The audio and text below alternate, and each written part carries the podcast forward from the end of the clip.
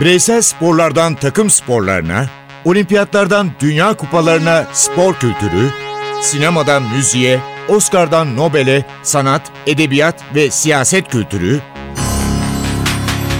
ve dünya tarihinin unutulmazlarıyla ilgili konuşulanlar, olayların perde arkası, yorumlar, sorular ve yanıtlar.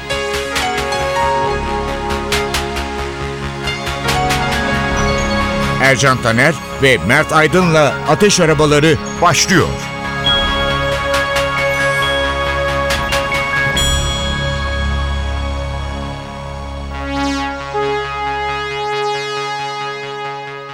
Merhaba Ateş Arabalarına hoş geldiniz. Hoş geldiniz. Soğuk Savaş diyorlar ya, o Soğuk Savaşı dünya 22 Ekim 1962'de iliklerine kadar yaşadı. Bu krizin adı Küba füze kriziydi. Nükleer savaş aramak vardı. Aslında tabii bu krizin geçmişi var doğal olarak. 1959 yılında Küba'da bir grup Fidel Castro yönetiminde bir grup diktatör General Batista'yı devirerek gücü eline geçirdi, iktidarı eline geçirdi. Ancak bu Amerika'nın çok fazla hoşuna giden bir durum değildi. Çünkü Batista Amerika Birleşik Devletleri'nin en önemli müttefiklerinden bir tanesiydi.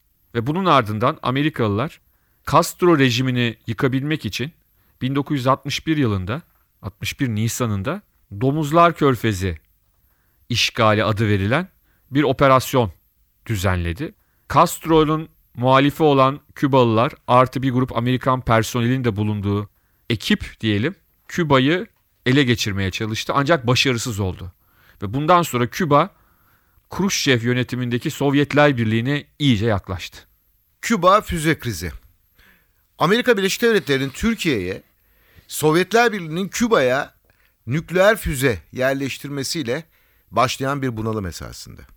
Evet aslında hatırlarsan geçtiğimiz yıllarda Steven Spielberg'ün Casuslar Köprüsü filminde de anlatılan bir hikaye var. Aslında o hikayede bilinen birçok şeyin doğru olmadığı anlatılıyor. Yani işte yakalanan bir Amerikalı pilot var uçağıyla birlikte.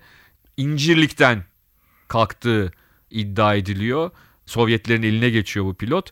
Ama o filmde orada aslında İncirlik'ten kalkmadığı iddia ediliyor. Ama İncirlik işte Türkiye'deki füzeler çok fazla konu oluyor o dönemde. Küba'ya yerleştirilen füzeler ateşleme için bazı parçalara ihtiyaç var. Ve 22 Ekim'de Sovyetler Birliği'nden bu parçaları taşıyan gemiler yola çıkar. Bu istihbaratı Amerika Birleşik Devletleri alıyor. O zaman Başkan Kennedy. O büyük suikast daha olmamış. Sovyetler Birliği'nden gemileri geri göndermesi talebinde bulunuyor. Ancak bu talep reddediliyor. Füze malzemeleri, Sovyet gemileri Küba'ya yaklaşıyor. Kennedy Küba'nın denizden abluka altına alınmasını emrediyor. Şu, savaşa çeyrek var. Hem de nasıl? Hatırlarsan Ercan abi yine bir filmden de e, Dünyayı sarsan 10 gün. hatırlatacağım. E, JFK filminde de işte suikaste giden yolda özellikle muhalif Kübalıların işin içinde olduğu, kullanıldığı da anlatılıyor. Yani bir takım güçler tarafından. Çünkü Kennedy'nin bu olaylara rağmen en sonunda Küba'yı ele geçirmemiş olması, savaşı belki başlatmamış olması birilerini de kızdırıyor. Tabii daha sonra da belki bir program yaparız. O meşhur suikast meydana Evet. geliyor. Karşılıklı mektuplar yazılıyor. Khrushchev ve Kennedy arasında. Sovyetler Birliği Türkiye'nin toprak bütünlüğüne ve bağımsızlığına saygı göstereceğini garanti ediyor. Aynı şeyleri de Küba için Amerika'dan bekliyor. Evet. Tabii şöyle düşünelim. Şimdi bizim Gürcistan sınırımız var diyelim ki. O dönemde Gürcistan sınırı dediğimiz şey Sovyetler Birliği sınırı aslında. Bize o kadar yakın. Yakın. Aynı şekilde Küba'nın da Amerika Birleşik Devletleri'ne gidenler bilir gitmeyenler bir atlasa bakıp bir haritaya bakıp görebilirler. Küba'da Amerika Birleşik Devletleri'nden neredeyse işte özellikle Florida'nın güneyinden baktığında 90-100 mil civarında uzakta yani hani üflesen gidecek. Oraya bir füzeyi üflediğin zaman darmadağın edebilirsin. Öyle bir yerde. O yüzden de Türkiye ve Küba bir anlamda eş olarak kullanılıyor orada. Bu konunun bir sonucu var. Adı Ekim füzeleri bunalımı. Her ülke açısından çok farklı oluyor esasında. Sovyetler Birliği ile Amerika arasında bir anlaşma yapılıyor. Bu anlaşma Çin Halk Cumhuriyeti'nin çok sert tepkisine sebep oluyor. Çin ve Sovyetler Birliği kopuyorlar. Ayrı bir blok oluşmaya başlıyor. Amerika'nın bir de Avrupalı müttefikleri var. Bu müttefikler de Amerika Birleşik Devletleri'nden farklı kendi nükleer programlarını üretmeye karar veriyorlar. Doğru. Ve bu arada da Küba bambaşka bir ülke oluyor. Yani şu anlamda bambaşka bir ülke. Evet sosyalist düzende ama tam anlamıyla da artık Sovyetler Birliği'ne de o dönemki kadar yakın olmuyor ilerleyen yıllarda. Orada da öyle enteresan bir dönüşüm yaşanıyor ve bugüne kadar da Amerika ile Küba arasında onlarca kriz çıktı ama son dönemlerde biraz daha sanki ilişkiler Yine normalleşti. soğuk. soğuk ama daha normal diyelim. Daha normal o zaman, gözüküyor diyelim. Tabii evet. o zamanki kadar sıcak değil. O yıllarda tabii ki çok önemli filmler var. O filmlere damga vuran şarkılar var. Ve Frank Sinatra'nın artık zirve yaptığı yıllar. Evet. Frank Sinatra'nın Kimdir Frank Sinatra? Biraz da konuşalım Frank Sinatra'yı. tabii Frank Sinatra New Jersey'li diyelim. İtalyan kökenli bir ailenin oğlu ve aynı zamanda çok başarılı bir aktör. Oscar ödülü de var. Ee, İnsanlar Yaşadıkça filmiyle. Aynı zamanda da hakikaten çok özel bir sese sahip. İşte şeyin meşhur lafı var. Ee, Uruguaylı futbolcu Gigia'nın 1950'de Brezilya'ya son golü atan oyuncu, Uruguay'a Dünya Kupası kazandıran o stadı diyor Maracana'yı 3 kişi susturdu bugüne kadar diyor. Papa, Frank Sinatra ve ben diyor. Çok güzel bir cümle. Yani orada Sinatra'nın da nasıl bir etkiye sahip olduğunu Bir de e, bu konuyu konuşalım seninle. Baba bir filminde canlandırılan sanatçının Frank Sinatra olduğu iddia ediliyor. Esasında Evet. değil. öyle bir iddia var. Orada işte From Here to Eternity yani insanlar yaşadıkça filmindeki rolü alışının ima edildiği iddia ediliyor diyelim. Öyle söyleyelim. Öyle bir iddia var. Var. En iyi yardımcı erkek oyuncu Oscar'ını kazandığı film İnsanlar Yaşadıkça. Hakikaten filmi de izlemeyen varsa mutlaka izlesin. Gerçek bir klasik diyebiliriz. Yani Burt Lancaster'dan işte Montgomery Clift'e, Frank Sinatra'ya, Ernest Borgnine'a kadar Pearl Harbor'ın hikayesini ve o dönemde orada yaşayanların kendi aralarındaki işte aşkları, ilişkileri anlatan hakikaten müthiş bir film. O filmdeki rolünü öyle aldığı, o oradaki gibi biraz mafya yardımıyla aldığı iddiaları hep devam etti. Bu kadar konuştuktan sonra da kendisinden de bir eser dinleyelim o zaman. Nihavet makamında. Nihamet mi? Evet. Peki. Frank Sinatra'dan dinliyoruz Sway. The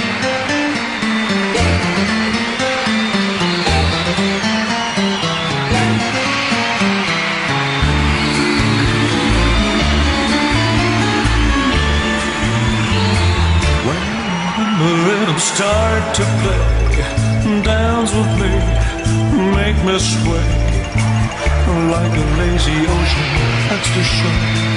Hold me close and swim along like the flowers bending in the breeze. Bend with me, sway with ease, sway with me where the wind stays. Stay with me and sway with me. The dancers may be on the floor, but my eyes will see only you. Only you have this magic technique. When we sway, I go weak. The sound of violins long before it begins. Make my thrillers only you know how. Swim as smooth and swim around.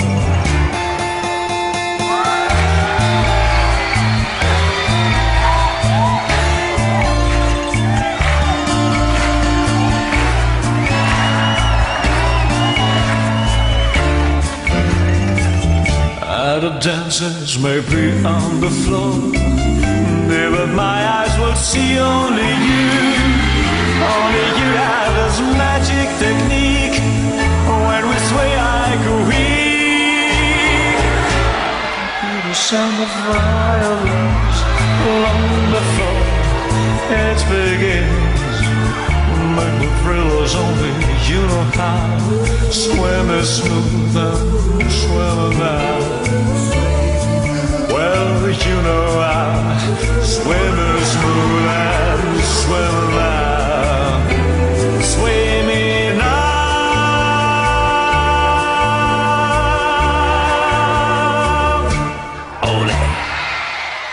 Hayatınız boyunca mutlaka çok film izlediniz, sinemaya gittiniz. Mert'le oturduk bir değerlendirme yaptık. En iyi filmler ne olabilir diye. Benim kendime göre bir listem var. Mert'in nasıl bir listesi olacak onu bilemeyeceğim. Ama size de unutulmaz filmler, unutulmaz krizler dedik ya. Bundan biraz bahsetmemiz lazım. Ben Shawshank'le başlayayım. Evet.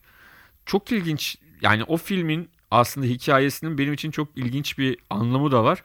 Çünkü benim hayatımda okuduğum ilk Stephen King kitabının içindeki iki tane zaten romancık diyorlar ona. Novella diyorlar. İki tane romancıktan bir tanesiydi. Ama oradaki adı Rita Hayworth'u seven adam. Yani orijinal hikayenin adı bu. Benim dediğim gibi lise yıllarında alıp kitap fuarında alıp okuduğum ilk eserlerin yani Stephen King'in ilk eseri. O yüzden de benim için anlamı var. Film çıktığında o yüzden de çok böyle bir heyecanla gittim ve bir Frank Darabont'un yönettiği bu film çok sadık bir uyarlama. Çünkü King romanlarının uyarlamaları birçok kez hayal kırıklığı yaratabiliyor. Kendisi karışıyor Dizilerde de öyle. farklı farklı şeyler yapabiliyor. Ama bu filmde şöyle iki tane farklılık var diyelim. Tim Robbins'in oynadığı karakter Tim Robbins var olduğu için 1.90'ın üzerinde tabii Tim Robbins. Kitaptaki karakter kısa boylu. Bir de kitaptaki Morgan Freeman'in rolündeki adam İrlandalı yani kızıl zaten adı. Doğal olarak siyahi değil beyaz ama film icabı Afro Amerikalı. Onun dışında neredeyse satır satır çekilmiş bir film ve işin ilginç yanı film dünyada sinemalara ilk geldiğinde çok büyük bir etki yaratmıyor. Amerika'da çok önemli bir para kazanmıyor. Film videolara düştükten sonra Amerika'da bir anda kült haline geliyor. Nasıl iyi kötü çirkin öyle. Çok küçük bir istasyonda, tren istasyonunda ilk gösterimine giriyor. İyi kötü çirkin. Sonra bir patlama oluyor ama Tim Robbins ve Morgan Freeman seyretmeyenler için Shawshank. Ya unutulmaz. Yani şimdi tabii Stephen King deyince insanların aklına korku, işte metafizik güçler falan Canavarlar. geliyor. Falan öyle bir şey değil bu.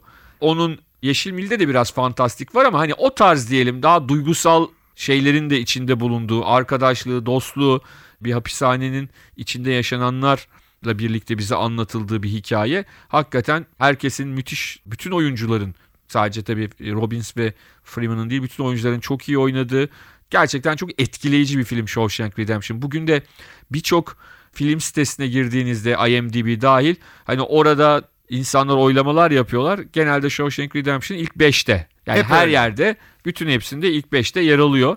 Peki şu isimler. Travolta, John Travolta, Bruce Willis, Harvey Keitel, Samuel Jackson, Uma Thurman. Pulp Fiction. Evet. Dın dın dın dın dın dın dın dın. Yönetmen Quentin Tarantino. Evet. Yani Pulp Fiction da yine çok özel filmlerden bir tanesi. Ama mesela şimdi şöyle diyebilirim. Shawshank Redemption'ı 100 kişi seyretse 85'i beğenir. Ama Pulp Fiction Pulp öyle değil. Fiction, Herkes beğenmeyebilir. Ha, %15'i de o 85'te çok beğenenlerin yanında %15'i de fena değil der. Yani öyle çok farklı sonuçlar çıkmaz Shawshank Redemption'da ama Pulp Fiction'da ya çok seversiniz ya da nefret edersiniz. Yani çok ortası olacak bir film değil hakikaten. Ama bu film herkes sever. The Good, The Bad and The Ugly. Evet. Yani iyi kötü çirkin Sergio Leone. müzikleriyle birlikte aynen tabii Pulp Fiction da öyle. Müzikleriyle birlikte tarihe geçmiş hem de oyuncularıyla birlikte işte Clint Eastwood, Eli Wallach, Lee Van Cleef hakikaten çok özel 3 Amerikalı aktörün bir İtalyan yönetmeni eşliğinde İtalya'nın Po Vadisi'nde, İtalya'da Po Vadisi'nde çektiği Spaghetti Western. Böyle bir enteresan bir karışım. Ya seyredilmezse olmayacak filmlerden Evet. biri. Sayın dinleyiciler öyle söyleyebilirim rahatlıkla. Doğru. %100 katılıyorum. Schindler's List. Evet o da yine özel Spielberg harikası. Evet, özel filmlerden bir tanesi. Bununla ilgili daha önce de belki bu programda anlatmış olabilirim ama yine yeri geldi anlatayım. Şimdi bir kere 12 dal Oscar, 7 dalda o ödülü alıyor. Evet. O çok önemli. Liam Neeson belki Oscar'ı alamadı ama o da çok başarılı oynuyor. İşte Ben Kingsley zaten müthiş bir performans ortaya koyuyor ama Ralph Fiennes herhalde filmin en büyük yıldızı performans olarak.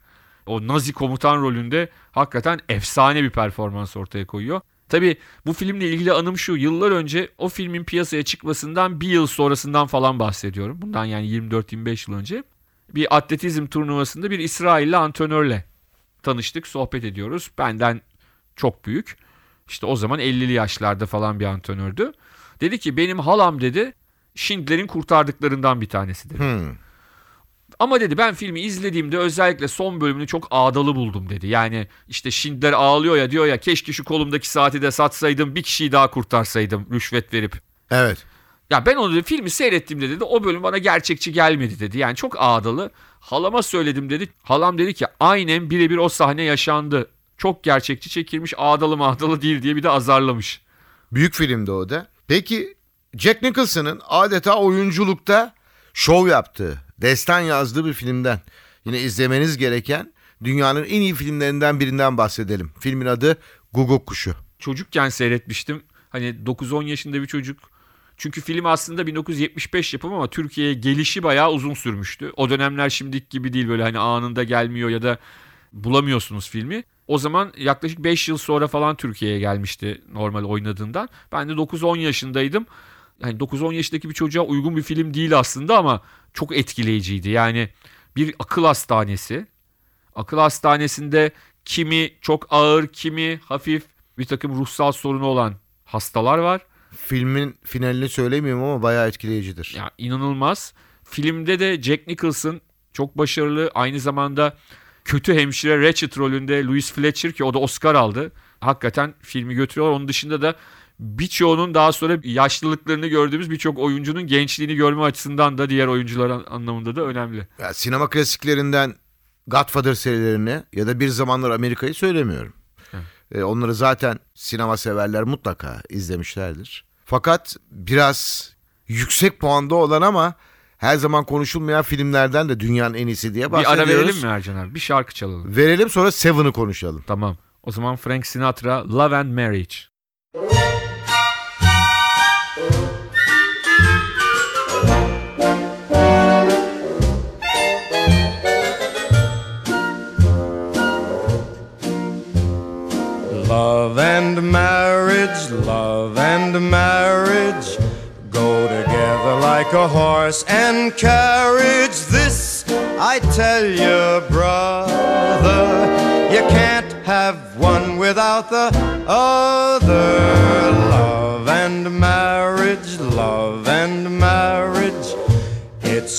Institute you can't disparage.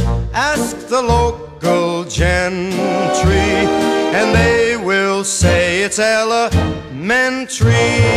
Try, try, try to separate them. It's an illusion. Try, try, try, and you will only come to this conclusion love and marriage, love and marriage go together like a horse and carriage. Dad was told by mother, you can't have one, you can't have none, you can't have one without the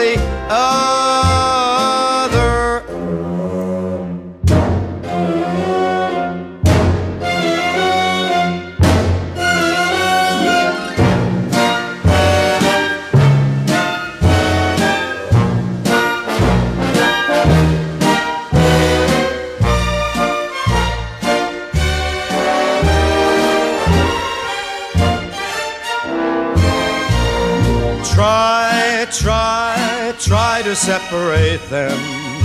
It's an illusion.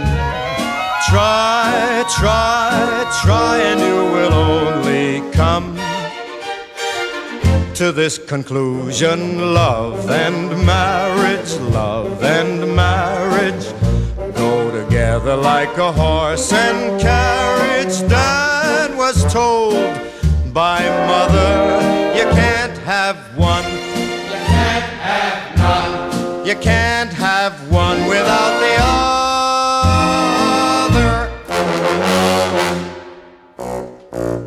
Bir seri katil var. Yedi ölümcül günah işleyenleri kendi sistemiyle öldürüyor. Seven'dan bahsediyoruz. Evet. Bir devamlı da yağmur yağıyor şehirde bu arada. Devamlı Karanlık bir yağmur ortam var. var. Evet, devamlı yağmur var. Brad Pitt, Morgan Freeman bu filmin başrolünde oynuyorlar. Bir de sürprizi var. Onu söylemeyelim çünkü filmin sürprizi de çok büyük bir oyuncu.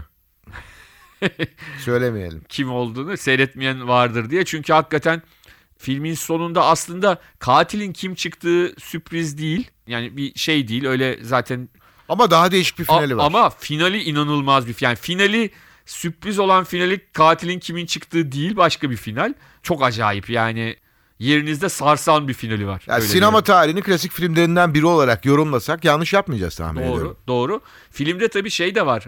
Jennifer Aniston da oynuyor. Brad Pitt'in o dönemki kız arkadaşı mıydı? Ya da nişanlısı mıydı? O sırada birlikteler Brad Pitt'le. Filmde de yine Brad Pitt'in sevgilisi rolünde oynuyor. Chaplin'i seyrettin mi hatırlıyor musun? Evet. Benim bayağı etkilenmiştim. E, Chaplin'in hayatı. Charlo. Robert Downey Jr. Çok yüksek bir puanı vardır her zaman. Ve Charlie Chaplin'den şöyle söyleyebilirim bir başyapıt olarak görüyorum ben filmi. Evet yani Chaplin zaten ilginç bir adam. Yani hem politik tavrıyla hem filmleriyle hem politik tavrıyla dediğim gibi işte o politik tavrı nedeniyle Avrupa'ya gitmek zorunda kalıyor. Amerika'da tutunamıyor. İngiltere'ye gidiyor. Kendisinden 35-40 yaş küçük biriyle bir kızla işte ünlü oyun yazarı Eugene O'Neill'ın kızıyla evleniyor. 45-50 yaşındayken 17-18 yaşında bir kızla evleniyor. Yani çok fırtınalı bir yaşama sahip Charlie Chaplin. Onun da e, Robert Downey Jr.'ın da gerçek hayatı fırtınalı olduğu için işte uyuşturucusu şusu busu derken alkolü bilmem nesi derken hakikaten o da gençlik yıllarında yakışmış filme. Er Ryan'ı kurtarmak. Bu önemli bir film. Zaten konusunu herkes biliyor. Piyanist. Ünlü Polonyalı piyano ustası Spitzman. Onun hayatının canlandırıldığı yine Oscar alan bir film. E, Bu filmler şu anda dünyada en kötü filmler olarak kabul ediliyorlar. Onu söyleyebiliriz. Birazdan unutulmaz maçlara gideceğiz ama Frank Sinatra ile gidelim bence. Evet. Strangers in the Night.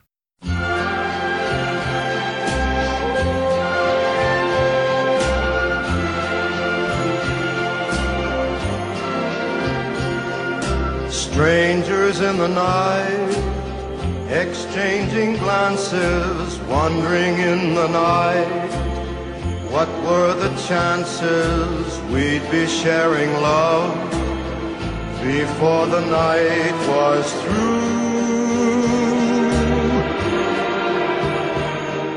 Something in your eyes was so inviting, something in your smile was so exciting, something in my heart told me I must have you.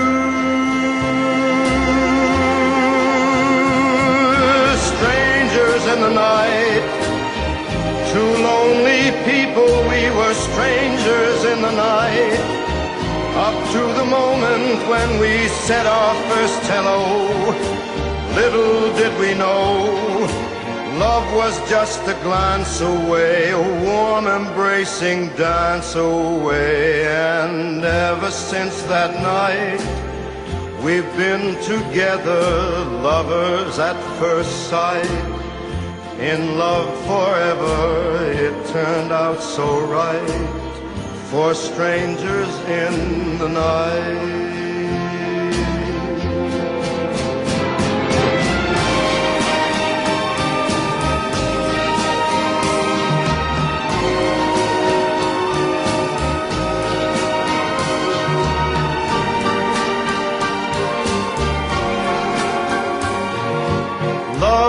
Just a glance away, a warm embracing dance away. Ever since that night, we've been together, lovers at first sight. In love forever, it turned out so right for strangers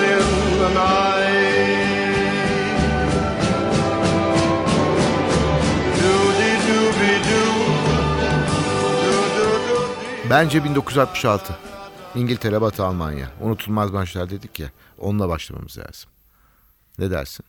Olur. Güzel maç. Güzel maç. Yani hala bugün bile tartışılan bir Video maç. hakem sistemiyle tartışılır mıydı? Video hakem sistemiyle tabii o zamanki teknolojiyle video hakem sistemi olmaz. Çünkü o zamanki teknolojiyle zaten olabilecek görüntüyü görüyoruz. Ama o görüntüyle hiçbir yere varma şansımızın olmadığını da biliyoruz. Hemen 1998'e geleyim. Brezilya takımında bazı problemler var. Fransa Brezilya. 3-0 kazanıyor Fransa Dünya Kupası finali 98'in. Bazı oyuncular zehirleniyor yalnız maçtan önce. Bu hala konuşuluyor. Evet. Kampta Kimine zehirlenme göre, problemi var. evet, kimine göre de işte Ronaldo'nun heyecandan ve stresten bir epileptik bir kriz geçirdiği de iddia ediliyor. O e, sonsuza dek kimsenin anlayamayacağı bir durum herhalde. Çözülemeyecek bir durum olarak anlatılıyor. Tabii bu maç aslında bu meşhur 2014'teki 7-1'lik maç olmasaydı Almanya Brezilya maçı Brezilya'nın Dünya Kupası tarihindeki en farklı yenilgisiydi. Yenilgisiydi. 3-0'lık sonuç. Mourinho'nun sahneye çıktığı maç Porto Monaco 2004 yılı. 52 bin kişi önünde Danimarkalı hakem hatırlıyorsun uzun boylu Milsen yönetiyor karşılaşmayı. Bu maçtan sonra önemli isimler de ortaya çıkıyor. Adebayor da var. Doğru. O da Monaco'da. Porto takımında da tabii Deco var en büyük yıldız olarak. Şunu söylemek lazım. O sezon hem Porto ilginç maçlar kazanıyor hem de biraz bazı konularda şansta yardım ediyor. Yani diğer takımların elenişleri Real Madrid'in, Milan'ın. Milan mesela Deportivo'yu 4-1 mağlup etti. Herkes iş bitti dedi. Aynı bu seneki biraz Barcelona-Roma eşleşmesi gibi. Deportivo şak şak çabucak 4-0 kazandı maçı. Yani o Milan neden çok önemliydi? Çünkü ondan bir yıl önce Milan şampiyon olmuştu Şampiyonlar Ligi'nde. Bir yıl sonra o maçtan o turnadan bir yıl sonra finalde biliyorsun İstanbul'da kaybetti. 2007'de de finalde kazandı. Yani Milan'ın neredeyse Şampiyonlar Ligi per yani ligde şampiyon olamıyordu. Şampiyonlar Ligi'nde kazanıyor ya da finale kalıyordu. Öyle bir dönemdi. O açıdan orada Porto biraz şanslıydı. Bir de şey var. Manchester United'ı ele işlerinde United'ın sayılmayan bir golü var ki offside değil. Sen tabii İstanbul'dan bahsettin. İstanbul Liverpool için bir dönüşüm. Ama Manchester United Bayern Münih 1999 bir kupanın gelişi ve gidişi diyebilirim ben buna rahatlıkla. Kupayı Bayern Münih Müzesi'nde artık telefon açıp evet kupayla dönüyoruz dedikleri anda bir dakikada iki gol yedi. Ercin abi bir adam var ya maçlardan sonra görüyoruz böyle canlı gösteriyor takımların adlarını çabucak kazıyor. Yani o adam niye sonuna kadar bekliyor diyenlere en güzel. Yani o adam maç 5-0'da gitse yazmaz o şeyi kazımaz yani. Evet. Çünkü futbolda hiçbir şey Kupanın üstüne kazıyor. Evet evet. Bittikten sonra maç bitiyor ondan sonra. Yani aman ma- maç bitiyor yetiştirelim rahat rahat. Yok abi adam işini öyle yapıyor.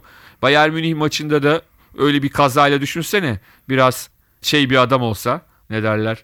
Ya bitti ya falan. Tabii öyle bir adama Bitti, onu hemen yaptırmazlar. dese, onu tabii, tabii. yaptırmazlar tabii ki. Oradaki ilginç hikaye de Johansson. Biliyorsun Neukamp'ın şeref tribünü yerin 3000 kat üzerinde bir yerde.